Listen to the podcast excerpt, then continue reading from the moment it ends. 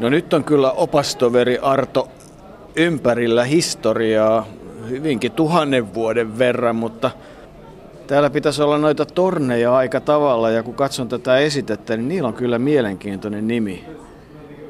Information Boards, Audio Guide Collection Point, Live Costume Re-Enhancement, Ravens Lodgings. Ei noita ainokaan olla tornien nimiä. Ei ollut, mutta me ollaan paikassa, jota voi kutsua vaikkapa, että tämä on vanha toveri. Vai mitä vanha toveri, opastoveri? On tuon Tower, eli yksi näistä itsestäänselvistä nähtävyyksistä. Mutta syy, miksi tänne tultiin, selviää vähän myöhemmin. Nyt ollaan kuitenkin täällä. Turha ehkä mainita, että vettä sataa, mutta olemme tämmöisen holvin alla ja toivottavasti tuo kumina kuuluu korppikahvilassa ja no Towerin kuuluisat korpit ovat tuossa luumunkiven heiton päässä. Niitähän on aina oltava, jotta Tower ja Englanti pysyvät olemassa, muutenhan ne tuhoutuvat perimätieden mukaan ja sen takia korppeja, joita vartavasti kasvatetaan tähän, niin aina on riittävä määrä. Ja kun niiltä on siivet typistetty, niin eivät ne poiskaan lähtisi, tuskin, tuskin lähtisivät muutenkaan, koska ilmeisesti no, sosiaaliset olot ja, ja ruokintamenot ovat ihan hyvät. Tässä korppikahvilassa on kyllä enemmän noita kyyhkysiä, niitä on melkein enemmän kuin Trafalkari aukiolla. Ja Yhdellä näyttää olevan tuommoiset kevään kosintomenot tuossa menossa, mutta ei anneta niitä häiritä. Vanha Tower, vähän yli 900 vuotta vanhaa historiaa on tässä ympärillä. Eikö sitä enempää ole? Yhtä kaikki Wilhelm Vallottaja on se, joka tämä ensimmäinen niin sanottu Normani kuningas, jota britit hyvin mielellään kutsuvat myös nimellä Wilhelm Äpärä. Ai, mistähän se johtuu. Mutta hän oli kuitenkin viimeisin, joka on pystynyt Englantiin maihin nousemaan ja Englannin valloittamaan, joten merkittävä kaveri. Hän aloitti tämän Towerin rakentamisen silloin vuonna 1066.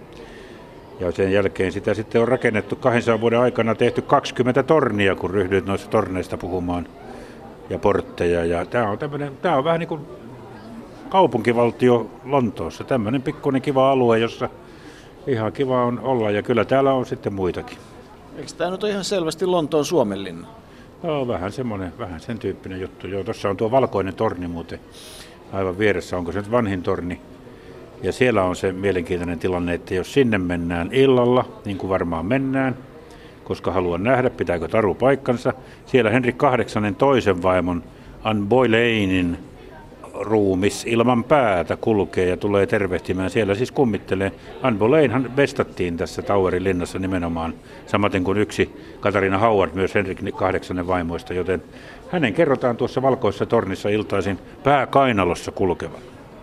Niin, ja onhan siellä kruunun jalokiviäkin, niistäkin voidaan puhua myöhemmin.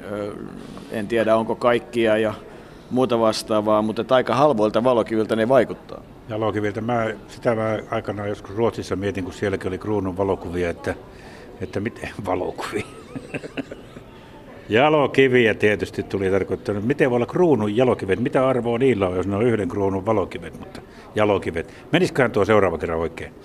Kruunun jalokivet ovat kuitenkin, nehän ovat siis tämän kuningashuoneen jalokivet ja ne on tänne Tauerin linnaan pantu hyvin talteen. Niistä osan pystyy näkemään, mutta erittäin syy, jo väitetään, että on lukuisia kruunuja, joita ei koskaan ole paljastettu edes yleisölle ja muita jalokiviä ja muita on toistakymmentä tuhatta.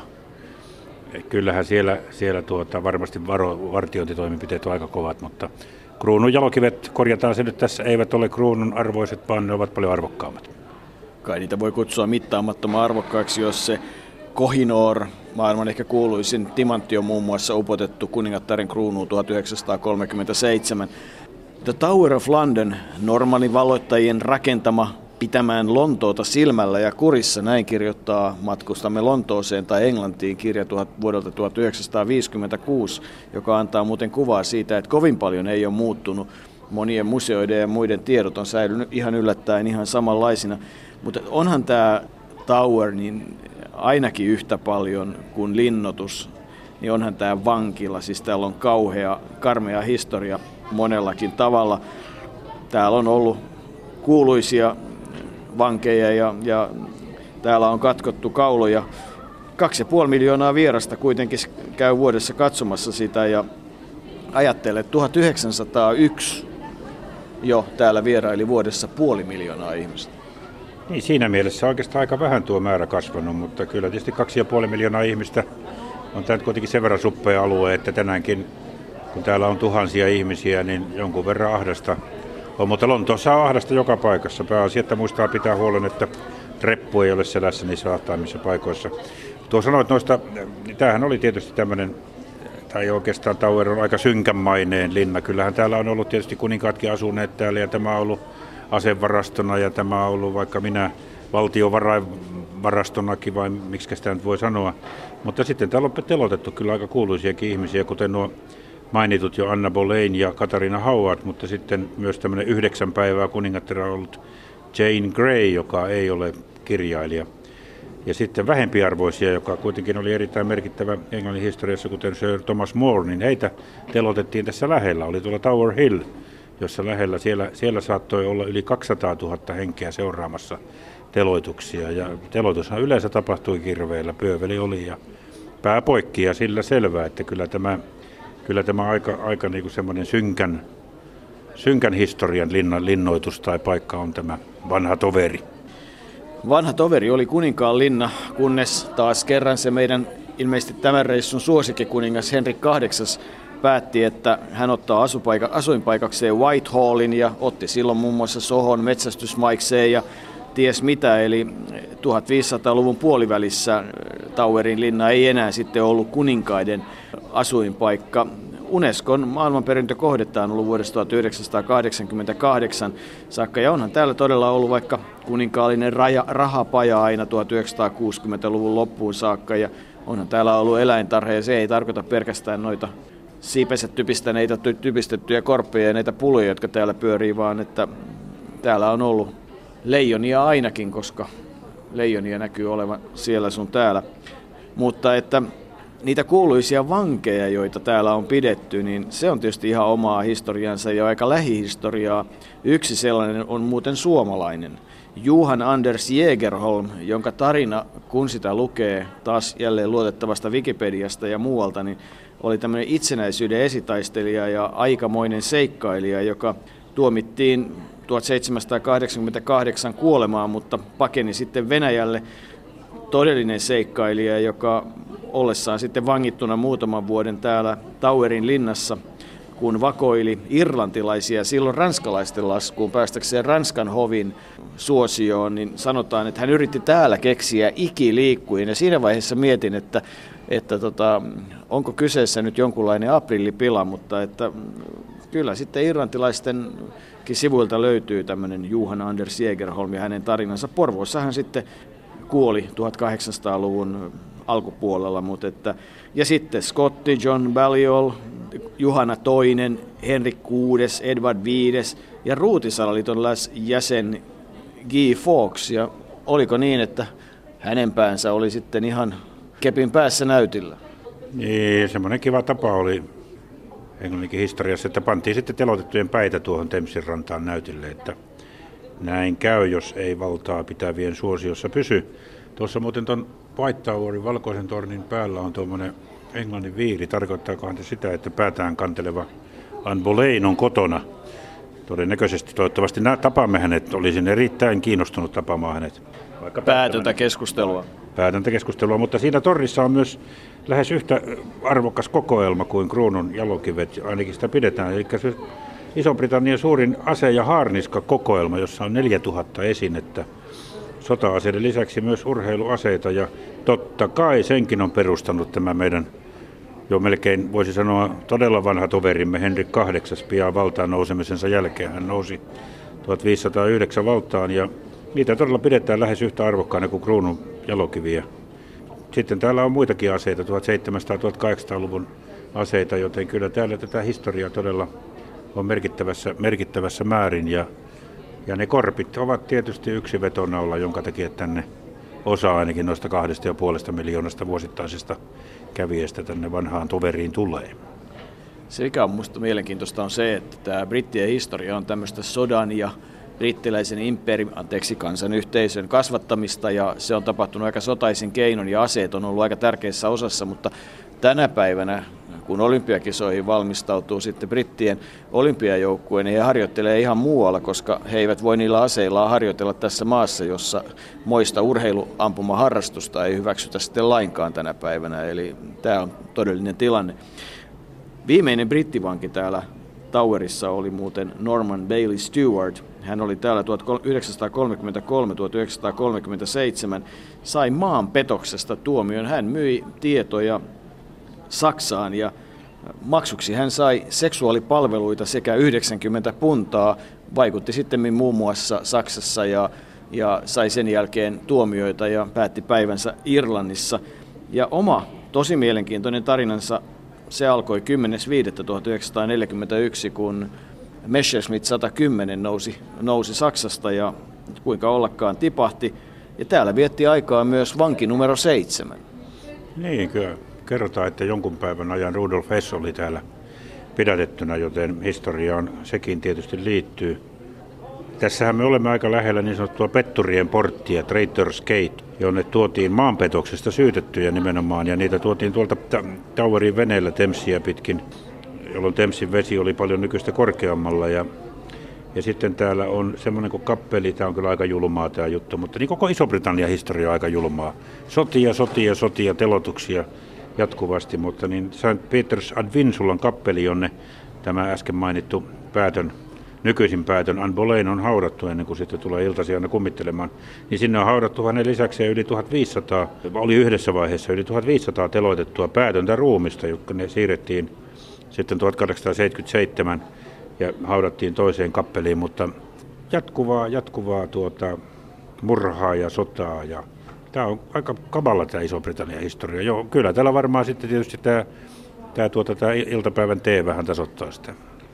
Niin, semmoista kai se historia oli kyllä jotain, kun ajatellaan niin kuin Suomenkin historiaa ja isonviha-aikoja ja ties mitä, niin kyllähän se julmuuden määrä, mikä on ollut, niin onhan se niin kuin nykyyhteiskunnan katsannosta aikamoinen, vaikka eihän me varmaan tiedetä, mitä kaikkea karmeita tuolla maailmassa loppujen lopuksi tänä päivänä tapahtuu. Sen sitten historia kertoo jossain vaiheessa meille myöhemmin.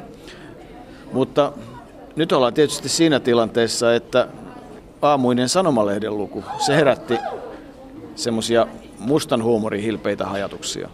Tuo äsken ei ollut korppi, vaan joku, joka yritti matkia korppia. Niin mehän tulimme tänne katsomaan tuota Bloody Toweria, eli veristä tornia ensi sijassa. Ja sehän on paikka, jossa on kirjoitusvälineitä. Siellä olisi ollut kyllä erittäin hyvä venytyspenkki, jossa olisi joukostakin voitu tehdä tuommoinen kuuden jalan koripalloilija, mutta jätettiin nyt kuitenkin käyttämättä, mutta karmeen näköisiä laitteita. Täytyy sanoa, että ne pojat, poikia, kai ne ovat siihen aikaan ollut, olivat aika innovaattoreita ja kehittivät kyllä surkeita juttuja, mutta se miksi tänne oikein lähettiin, niin sattui kun Independent, aika arvostettu sanomalehti, niin löytyi tämmöinen ilmoitus, jossa etitään kidnappaajaa. Ihan oikeasti kidnappaajaa. 24 000 puntaa palkkaa ja siihen vielä luontaisedut, kahden vuoden sopimus ja mahdollisuus sopimuksen jatkamiseen. Ja näin tässä sanotaan, että etelä-asialainen hallituksen edustaja haluaa palkata kidnappaajan, joka pystyy vastaamaan siviili, siviiliväestön haasteisiin. Ja nyt lähti aika monta pulua siinä kidnappaaja joukon sateenvarjon myötä. Mutta kuitenkin tässä ilmoituksessa todetaan, että ehdokkaiden pitää olla kokeneita ja osata terrorisoida pieniä yhteisöjä ja, ja pystyviä äärimmäiseen väkivaltaan ja kärsimysten tuottamiseen. Ehdokkaiden pitää olla myös, että heidän pitää tuntea hyvin myös erilaisia kirjoitustekniikoita ja olla aika hyvin perillä ihmisen anatomiasta. Ja päivi, päivittäisi, tämä on ihan oikeasti, tämä oli Independentissä. Päivittäisin tuota niin, töihin kuuluu ihmisten pidättäminen ja vangitseminen ja, ja tuota, erilaisten sensuurien hoitaminen ja sitten ihmisten eristäminen ja heidän estämisensä, että he eivät pääse nukkumaan tai ei heillä anneta ruokaa ja pitää pystyä myös pitämään ilman vettä ja, ja, ja myöskin, että ei päästä vessaan. Toilet facilities on myös kielletty ja, ja kokemusta kaikista muista kidutusmuodoista, ne lasketaan eduksi, jos sellaista on. Ja tuota, ideaalinen ehdokasta ilmoituksen mukaan niin on tämmöinen innovoiva ja inspiroiva eh, henkilö, joka pystyy sitten tämmöisen pienen tiimin saamaan oikein kunnolla toimimaan. Tämän takia me tänne tultiin katsomaan, jos, koska kokemusta on, mutta ei nyt ihan kaikesta siitä, mitä tässä ilmoituksessa sanotaan. Niin siis sulle pitäisi löytää joku näppärä eläkevirka ja nyt ollaan kyllä tietyllä tavalla, koska olin tunnistavina tuolta ihan tuttuja piirteitä, mutta tuntiin nimenomaan tänne Towerin linnaan, koska tämähän on niin kuin todellinen paikka. Ajateltiin mennä, mennä semmoiseen kaupallisempaan tyrmään, jota myös tunkeoniksi kutsutaan, tai dungeon, jossa sitten kauhua on demonstroitu nykyajan välinein. Kauhua demonstroidaan myös muissa kaupungissa. Tämä Lontoon Dungeon se ei suinkaan ole ainoa sellainen, vaan, vaan niitä voi seurata muissakin kaupungeissa ja kai Amsterdamissakin taitaa olla joku.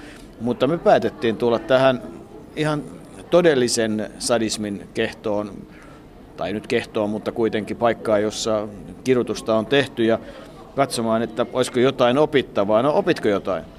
Kyllä paljon. Ne oli tosi todella innova- innovatiivisia nämä kirjoituslaitteet. Vähän vanhentuneita, mutta varmasti materiaaliltaan vielä kestäviä, mutta nykymateriaalilla niistä saadaan ehkä vielä monikerroin toimivampia. Että ei tässä joko muuta kuin hakemuksia sisään. Tai odotas kuule, se, nyt kyllä huomaan, tämä onkin joku ikään kuin vakuutusyhtiön paperi. Tässä on pienellä tekstiä täällä perässä, jossa, no niin, nyt alkaa selvitä. Että jos ette usko että tällaista voidaan ilmoittaa, koska tällaisia työpaikkoja yleensä ei, ei haeta, niin tällaisia töitä kyllä on. Ja niihin on paljon pyrkijöitä, sanotaan tässä. Ja sitten se, tämä on Freedom from Torture, englantilainen tai brittiläinen tämmöinen kidutuksen vastainen järjestö, joka on tämän laittanut aika, aika, tuota, aika uskalias ja aika erikoinen ilmoitus, ilmaisu. Se on aika paljon selvästi tuossa alhaalla sitten huomaa, että että ei me nyt kyllä mitään eläkevirkoja eikä muitakaan virkoja lähdetäkään hakemaan. Turhaan tavallaan tultiin, mutta tulipahan nähtyä tämä osa Englannin historiaa. Mutta tähän Towerin linnaan kätkeytyy myös yksi mielenkiintoinen osa. Pitäisikö meidän ainakin tämän kierroksen jälkeen tutustua hiukan lähemmin myös beefeatereihin? Joo, no niillä on koreet asut ainakin. Tuossahan niitä herroja seisoo eri puolilla ja sen alkuperää ei tiedetä. Nyt ymmärrän, että vihjasit vähän tuonne Ginin suuntaan, mutta... Minäkö? Siinäkö, siinäkö, mutta tuota, nämä beefeaterit ovat nimenomaan Tauerilinnan vartioita, jotka ilmestyvät tänne jo 1300-luvulla ja olivat kuninkaan henkivartioita.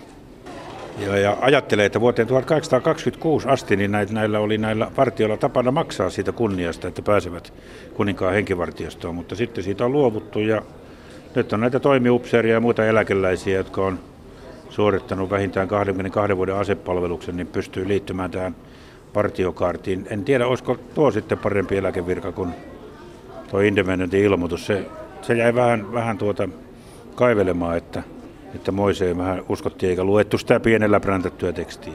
Kyllä, mä uskon, että sulla olisi hyvä, hyvä tulevaisuus beefeaterinä, varsinkin jos luontain etuihin kuuluisi tonic, mutta se mitä haluan sanoa on se, että kyllähän tämä alue on sellainen, että tänne kannattaa tulla, jos on parikymmentä puntaa ylimääräistä rahaa, koska ihan ilmainen paikka tämä ei suinkaan ole. Ja mikä... Seniorit pääsee halvemmalla. Niin, mutta se mikä on kaikkein hauskinta on se, että, että tähän hintaan kuuluu 10 prosentin vapaaehtoinen lahjoitus tähän, tälle linnalle.